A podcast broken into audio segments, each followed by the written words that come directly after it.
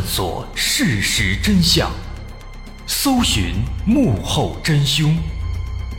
欢迎收听《绝密档案》，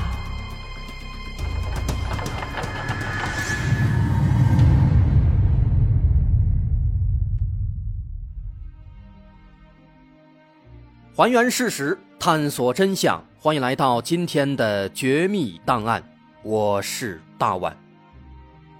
在二零一九年，美国的商界和政界的许多大人物同时遇到了一件糟心的事儿。这件事儿有可能会影响他们之后的商业和政治生涯，直接断送他们的前程，甚至其中有很多人还会因此失去生命。虽然我们中的很多人对美国那边发生的奇葩的事情都不甚了解，但为了说清今天这个神秘的故事。这件糟心事儿的主角，我们必须要提一下。这个人叫做杰弗里·爱泼斯坦。二零一九年七月六号，这个叫爱泼斯坦的六十六岁男子，在他的豪宅当中被美国警方逮捕。在被捕之前，爱泼斯坦这个名字一直非常低调，不光是我们，有很多美国人都不太了解他到底是干什么的。其实这个人呢是一个隐形的大富豪，而且还是一个世界级的皮条客。他被捕的消息传出去之后啊，整个美国政界一片喧嚣，甚至有人说爱泼斯坦的入狱有可能会影响到二零二零年的总统大选。他的分量难道真的那么大吗？咱们得了解一下，这到底是一个什么样的人。首先，爱泼斯坦是一个金融奇才。我们应该都知道维多利亚的秘密。在二十几岁的时候，爱泼斯坦就被维密的创始人维克斯纳看中了，成了维克斯纳的金融顾问。他甚至有权利去代替维克斯纳在支票上签字，这让当时外界的所有人都无法理解。在二十九岁的时候，爱泼斯坦就创办了自己的金融公司，而且他的公司只接待个人资产超过十亿美元的客户，帮这些客户去赚更多的钱。当然，他自己也因此赚得盆满钵满。不过，因为爱泼斯坦的公司完全是暗箱操作，对工作的保密性非常高，所以他具体服务过哪些富豪，到底从中赚了多少钱？这没有人能说清，但目前已知的是，特朗普肯定是他的客户之一，并且两个人还结下了深厚的友谊。特朗普自己也经常在社交网站上放一些和爱泼斯坦的合影。不过后来在爱泼斯坦被捕之后，特朗普的反应也很有意思，这个在后面我们也会交代，他会作为一个重要的伏笔。那么，爱泼斯坦他到底为什么被捕呢？为什么说他的被捕会让美国政界的很多人都非常紧张呢？当一个商人和政治联系在一起的时候啊，答案似乎就呼之欲出了。这个爱泼斯坦他很喜欢房子，在赚了钱之后，他首先在寸土寸金的曼哈顿地区买下了全纽约面积最大的豪宅。又在佛罗里达州的棕榈滩修建了一座海边别墅，还在新墨西哥州置办了一座六万亩的农场。后来他觉得不过瘾，又在1998年买了一座小岛。这座岛坐落在加勒比海中，叫做小圣詹姆斯岛。这本来是一座荒岛，在爱泼斯坦接手之后啊，他开始斥巨资在岛上大兴土木，最终。建了一座两万四千平的大型豪华别墅，上面有泳池、有停机坪、有各种娱乐设施，还安排了大量的安保和服务人员，把这小岛改造成了一个豪华的度假社区。对这座岛的用途，爱泼斯坦对外宣称说这是他为自己的高端客户打造的专属的度假胜地。为此。他还专门买了一架波音727飞机，把它改造成了豪华的公务机，专门用来接送这些客户。我们乍一看啊，这好像没什么啊，一个富豪为了更好的赚钱，改造了一个小岛，让自己的客户们更加开心。但实际上啊，在他那些所谓的高端客户的口中，这座小岛其实还有另外一个名字，它叫萝莉岛。在二零零五年，佛罗里达州警方接到了一名女性报案，她说自己十四岁的女儿遭到了爱泼斯坦的性侵。这件事儿引起了警方的高度关注。在核实了对方提供的证据之后啊。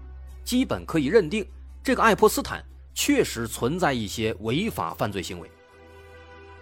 于是，为防止打草惊蛇，警方就对爱泼斯坦展开了长达十一个月的卧底调查，最终果然发现了一个惊天大秘密。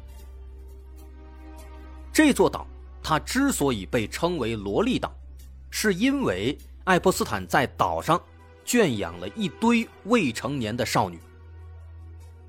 从2001年开始，他就打着帮维多利亚的秘密招聘模特的名义，在世界各地诱拐未成年少女。一旦少女上钩，就会被送到小岛上，对他们展开各种各样的洗脑，还有威逼利诱。这些少女的平均年龄不超过16岁，最小的仅仅只有12岁，未经世事，很容易就被驯服了。他们最终。都被打造成了性奴，去伺候那些爱泼斯坦的所谓的大客户。而更加让人瞠目结舌的，恰恰就是他这些大客户的身份。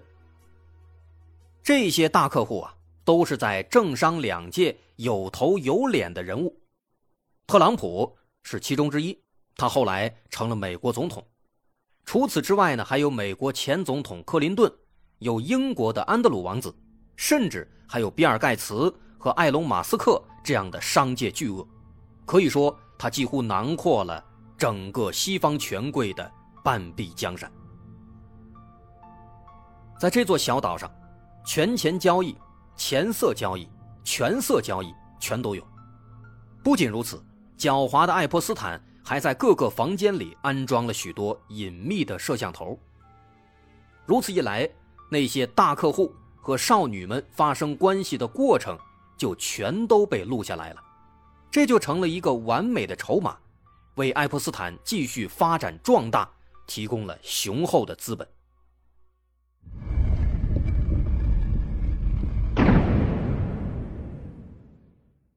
二零零五到二零零六年，美国警方做了大量的调查工作，准备了充分的证据，包括警方卧底提供的证言。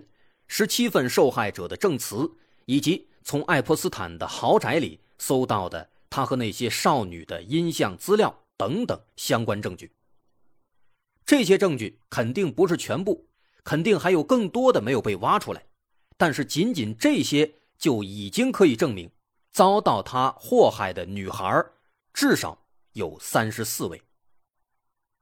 现在证据确凿，一切准备就绪。检察机关对爱泼斯坦提起了公诉，当时所有人都认为给他定罪基本是板上钉钉的事儿，如此严重的罪行至少也得无期徒刑。但让所有人都想不到的是啊，在这个时候，爱泼斯坦背后那些大客户们坐不住了，因为一旦爱泼斯坦玩完，这些大客户的权钱交易、权色交易以及那些不雅视频。肯定都会被曝光啊！于是后来，在那些大客户的运作下，检察机关给爱泼斯坦出具了一份极为宽松的认罪书。这份认罪书宽松到了什么程度呢？只要爱泼斯坦签了，就可以免于刑事处罚。这不是扯淡吗？啊，我承认我有罪，我签了，但我不用受罚。纵观全世界，都看不到第二份这么扯淡的认罪书。那些受害者们当然也无法接受这样的结果，于是越来越多的受害者站出来，不停的控诉。这股控诉浪潮当时持续了一年，最终，检察院和法院经受不住舆论压力，终于给爱泼斯坦判了，但是也仅仅判了一年半。不过，虽然看起来是一年半的刑期，但实际上这刑期形同虚设，因为他并没有被关进正规的州立监狱，而是被关在了一个私人开办的豪华监狱里，而且在这里。爱泼斯坦每天有十二个小时的工作假期，什么意思呢？每天他可以以工作为理由外出十二个小时，和正常人没有任何区别。请问这监狱和酒店有什么区别呀？我也想住啊。所以说，虽然被判了刑，但他这日子过得依然很行，他的萝莉岛依然在运营，那些达官显贵依然在里面狂欢。后来这件事啊，直到二零一七年才有了新的进展。那一年，美国著名女星艾丽莎·米兰诺发起了 “Me Too” 运动，呼吁所有遭受过性侵的女性勇敢地站起来。在她的号召和鼓励下，那些受害者们再次站出来，并且这次团结在了一起，在网络和现实生活中一起发生。而这次发生规模之大。引发了极为强烈的舆论轰动。到二零一九年，在巨大的舆论压力下，爱泼斯坦的案件终于被重启调查了。二零一九年七月六号，在掌握了大量证据之后，爱泼斯坦因为强奸罪、非法拘禁罪、贩卖人口等多项罪名被批捕入狱。这一次呢？因为舆论的声音实在是太大，那些大客户们也无法再施展拳脚了。再加上随着爱泼斯坦入狱，更多的受害者和指控者陆陆续续全都站了起来，以至于法院最终整理出来的卷宗都超过了两千份，并且这两千份文件在二零一九年八月九日还被公开接受公众的检阅。这看起来。这次这法院应该是下定了决心，要给爱泼斯坦一个公正的判决了。或许法院他真的是有这份决心，但就在卷宗被公开的当天深夜，爱泼斯坦在监狱里面自杀了。这里的自杀是要打上引号的，因为没有人相信爱泼斯坦会自杀。就在当天白天。他还在想方设法以七千七百万美元拍卖自己的豪华别墅，以换取假释的机会。一个如此渴望自由的人，他怎么可能会突然想不开自杀呢？监狱表示，爱泼斯坦他是利用床单把自己吊在床铺的栏杆上上吊自杀的。且不说这个自杀方式是否可行，其实，在法医尸检时。就发现了大问题。纽约首席验尸官芭芭拉·桑普森他说：“爱泼斯坦的舌骨有三处骨折，正常的上吊自杀不可能出现这种情况，往往是被谋杀、被勒死才会出现这样的特征。因而，最终法医对他的死因推测是待定。此外，对于这种重刑犯。”要想在监狱中自杀，其实也是一件很难的事情，因为对他的看管往往是极为严密的。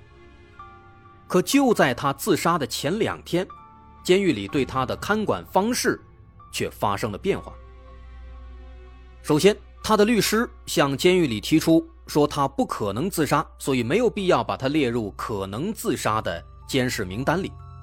言外之意就是可以放松对他的监管。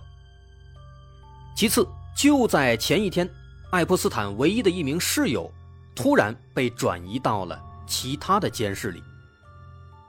此外，按照规定，爱泼斯坦所在的监室每半小时就应当有一次狱警查房，但是就在那一天，查房的两名狱警同时全都睡过头了，没有去查房。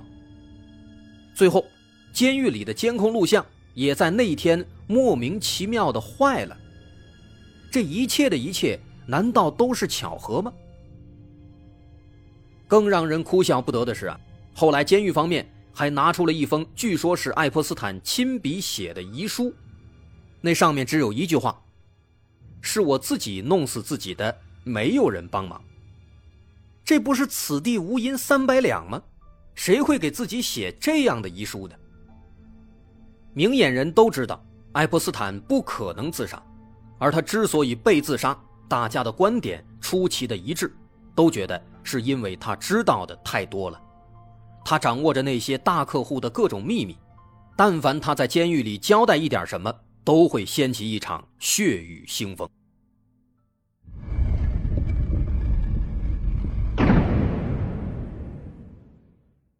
这件事情发生的如此离奇，外界质疑的声音如此之大，但彼时一向咋咋呼呼的美国总统特朗普却表现得格外冷淡。他并没有如大家所预料的去严查这件事情，反而是一笑置之，任由外界的质疑和猜测。对此，有人表示，其实特朗普是怕了，因为自己也是罗利岛的大客户，他怕自己的一些小秘密也会被抖出来。的确是有这种可能性的，在2002年，特朗普接受纽约杂志采访时，曾经直言不讳地说：“他说，我认识杰弗里已经有十五年了，他是一个很棒的家伙，和他在一起很好玩。他喜欢漂亮女人的程度和我一样，其中很多还是年轻的那种。”显而易见，如此亲密的关系，爱泼斯坦手里肯定也有很多有关特朗普的小秘密。不过，面对公众的质疑，特朗普却表示自己和爱泼斯坦已经十几年没有联系了。他还试图转移大家的视线。他说：“爱泼斯坦手上有克林顿的所有的秘密，但现在他死了，我们都知道这是谁干的。”言外之意呢，就是让大家去关注一下克林顿，也是在暗示克林顿和这件事情有关系。实际上啊。对于爱泼斯坦的离奇自杀，美国民众最怀疑的确实就是克林顿。严格来讲，是克林顿夫妇。除了前总统克林顿自己，他的夫人希拉里其实要更加值得怀疑。之所以这样猜测，第一重原因是克林顿本人和爱泼斯坦之间的关系似乎是非常紧密和特殊的。在罗利岛的大别墅里，有一幅非常诡异的巨大的油画。这幅画呢，画的是克林顿，但是画中的克林顿却穿了一件蓝色的连衣裙，非常妖娆的坐在沙发上，看起来既搞笑又诡异，充满了嘲讽的味道。为什么要画一幅这样的油画呢？个中的原因也引起了各种各样的猜测。爱泼斯坦的波音727飞机的驾驶员曾经透露了一份那些大客户的名单，前总统克林顿的名字赫然在列，并且他至少二十六次乘坐这架飞机去往罗利岛。在那两千份公开的文件中，也有六次提到了克林顿的名字。当然，克林顿自己对此矢口否认，他说自己不知道爱泼斯坦岛上有那些违法行为。但是没有人相信他说的，毕竟，克林顿是一个老色鬼，尽人皆知，大家都知道他喜欢出轨，并且经常聊骚。另外呢，还有一个重头戏，在二零一六年的时候，美国一家广播公司公布了一份秘密的文件，这份文件后来被称为克林顿死亡名单，这里面。罗列了五十多人的名字，其中包括和克林顿有过绯闻的白宫实习生，包括希拉里的同事、上司，还有民主党内一些和他们政见不合的人。而离奇的是，在这份名单当中的很多人已经去世了，他们的死亡原因无一例外不是自杀就是意外事故。而这些人之间呢，他们都有一个共同点。就是都和克林顿夫妇有着千丝万缕的关系，都是在即将公开某些重要的秘密，或者即将出庭作证之前，突然离奇死亡。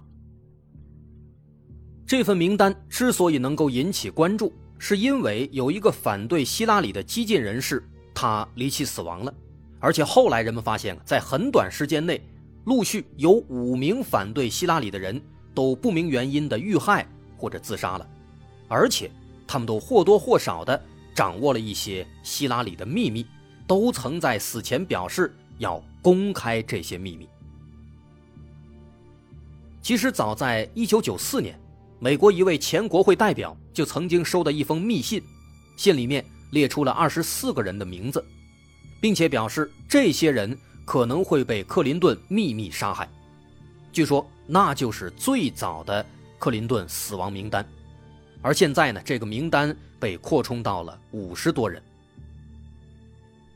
很多人可能都会觉得这个东西呢，简直就是阴谋论，或者是某种都市传说。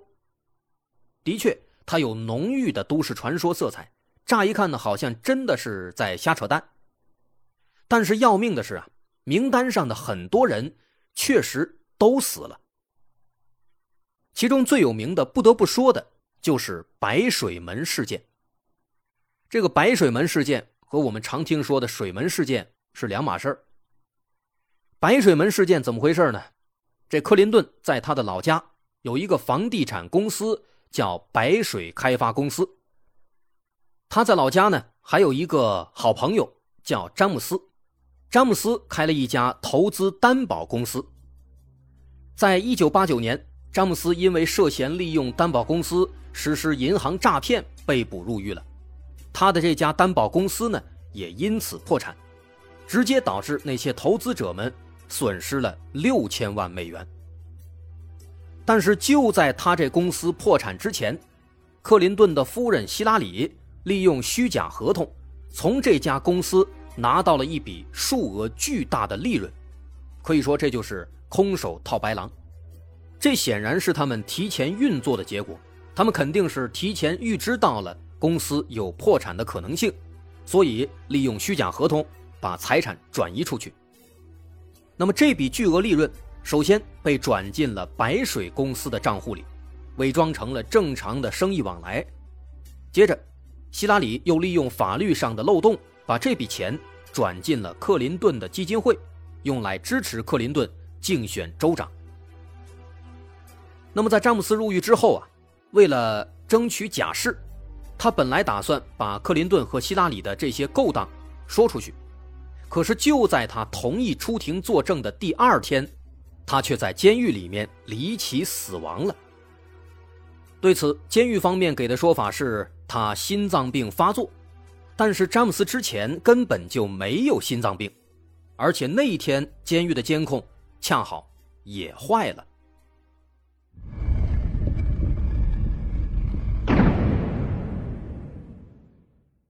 失去了詹姆斯这个关键的证人，这起案子后来一直拖了十一年。到二零零零年九月，检察官只能无奈地停止对白水案件的调查，宣布克林顿夫妇无罪。当然，在这十一年间，也有一些不怕死的勇士打算出庭作证，证明这一切都是克林顿夫妇在搞鬼。但是最终无一例外，他们全都死了。首当其冲的就是彼时白宫的一名法律顾问。他叫文森特·福斯特，同时他也是克林顿夫妇的好友，和希拉里之间也有一层非同寻常的暧昧关系。文森特曾经帮克林顿夫妇处理白水门事件中的后续问题，但是后来呢，双方反目成仇，所以文森特就想把这件事情曝光来报复他们。然而就在他接受媒体采访的当天。一九九三年七月二十号，文森特却在公园里面被枪杀了。他头部中弹，但警方却认定他是自杀，最终草草结案了。后来还有当时的商务部长罗恩·布朗，这位罗恩·布朗一直在努力搜集各项证据，希望查清真相，指控克林顿夫妇。但是就在文森特遇害之后不久。罗恩·布朗乘坐的一架飞机发生了空难，所有乘客无一幸免。而且可疑的是啊，最终的尸检结果表明，罗恩·布朗的头部有一个明显的弹孔，可这件事情却并没有深入调查。在这起空难发生几天之后，当时在机场的空中指挥员也在家中自杀了。警方虽然做了调查，但是并没有公布具体的调查结果。可以看到，仅仅白水门事件就已经造成了这么多人死亡，而这些人也并非全部。那么，除开白水门事件，在之后的二三十年里，还有更多的和克林顿相关的有利益纠葛的人也悉数中招，离奇死亡。比如，在克林顿竞选总统期间。他有一个叫艾德威利的合伙人，帮他募集竞选资金。但当选总统之后啊，两人闹掰了。为此，艾德威利的妻子凯瑟琳非常生气，就跑到白宫让克林顿给丈夫安排一份好工作。但这克林顿呢，他是个老色迷呀，看到凯瑟琳之后啊，顿时眼冒金星，对着凯瑟琳是又搂又抱，甚至还强吻。于是，凯瑟琳一怒之下找到媒体，要曝光克林顿的丑恶罪行。可是，万万没想到，短短几天之后，她的丈夫艾德威利在一片树林里面遭到了枪杀，他也是头部中弹，但是警方也认定他是自杀。再比如，一九九七年。白宫的一名实习生玛丽·马奥尼向媒体表示，自己遭到了克林顿的性骚扰，并且要把整件事情公之于众。但是随后，他就在华盛顿的一家咖啡馆里面遭到了枪杀，而警方仍然认定他是自杀。以上这些离奇死亡事件的主角，都是和克林顿有着各种各样的关系，这只是一部分。在克林顿渐渐的退出政治舞台之后，他的妻子希拉里开始更多的涉足政治。从那个时候开始，希拉里身边的人也渐渐的出现在了这份死亡名单上。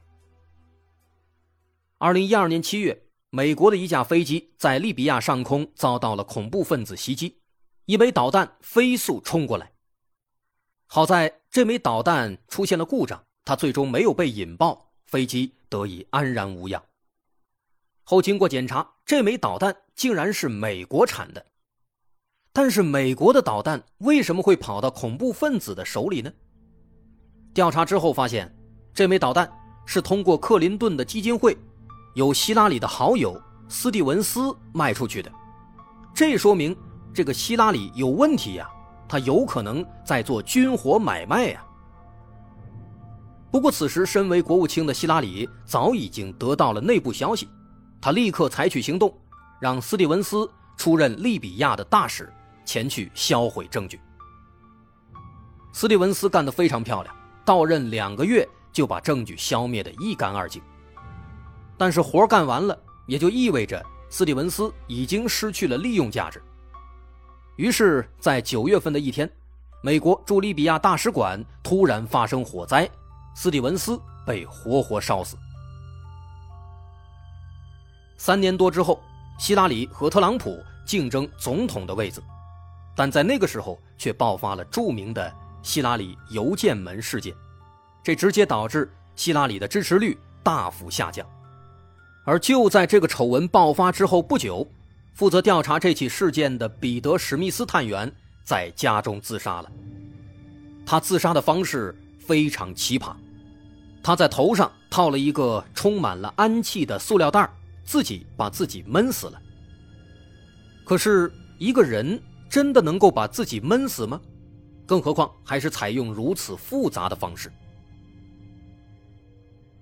接下来，在2016年，曾担任第六十八届联合国大会主席的约翰·阿什公开表示，要揭露克林顿和希拉里贪污受贿的问题。然而，就在他出庭作证的前一天，他在家中意外死亡了。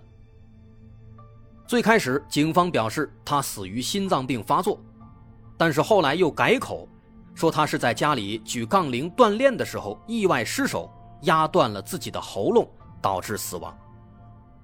这种前后不一的说法，自然引起了各方的怀疑。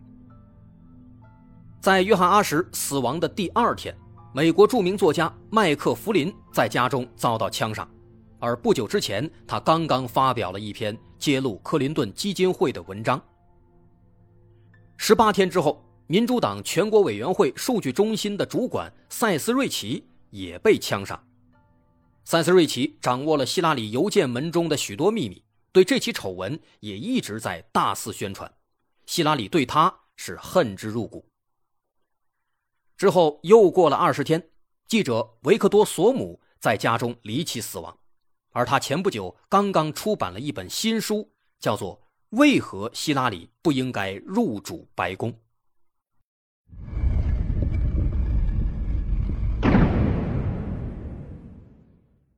离奇死亡事件远远不会终止。到了二零一九年，在戒备森严的监狱里，爱泼斯坦莫名其妙的自杀了。而克林顿的助手马克在爱泼斯坦案发之后也死在了一个农场里。马克的死亡很离奇，他的脖子被绑在树上，霰弹枪击中胸部，当场死亡。警方说他是自杀，说他用一根绳子把自己绑在树上，绳子另一端是霰弹枪的扳机，然后他拉动绳子，就这样把自己杀了。可是枪在哪儿呢？在尸体九米开外的地面上，但这把枪为什么会跑到那么远的地方呢？警方说那是枪的后坐力导致的。不管别人信不信，反正美国警方看起来是信心十足。接下来时间来到二零二零年七月十九号，刚刚接手爱泼斯坦案件的新泽西州联邦法官艾斯特·萨拉斯，他的家中遭到了袭击。歹徒伪装成了快递员，突然开枪，导致他的儿子当场死亡，她的丈夫也身受重伤。他本人当时正在地下室里工作，这才幸免于难。在美国政界流传着一句话：“做克林顿和希拉里的敌人是危险的，做克林顿和希拉里的朋友是致命的。”的确，这对夫妻身边的人不是自杀就是意外。指不定哪一天就会死两个，而这些人的死亡方式和美剧《纸牌屋》里政客杀人的方式完全一样。因而，有越来越多的人认为，这份克林顿死亡名单应该是真正存在的，而不是什么都市传说。对此，其实有很多人辟谣，说克林顿死亡名单这个充满神秘色彩的概念啊，其实。是来自克林顿写的一本小说，叫《失踪的总统》。可能是现实当中啊，这些意外巧合太多了，人们解释不清，所以就编造了一个克林顿死亡名单的概念，去宣传这样的阴谋论。这是目前对于克林顿死亡名单最常见的一种辟谣，但实际上这种辟谣它实在是略显单薄。为什么呢？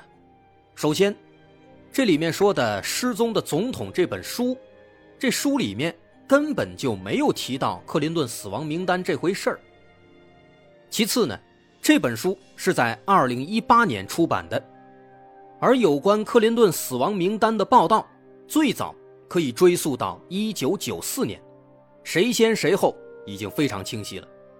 与其说克林顿死亡名单是来源于《失踪的总统》这本书，倒不如说《失踪的总统》这本书的创作灵感是来源于克林顿死亡名单。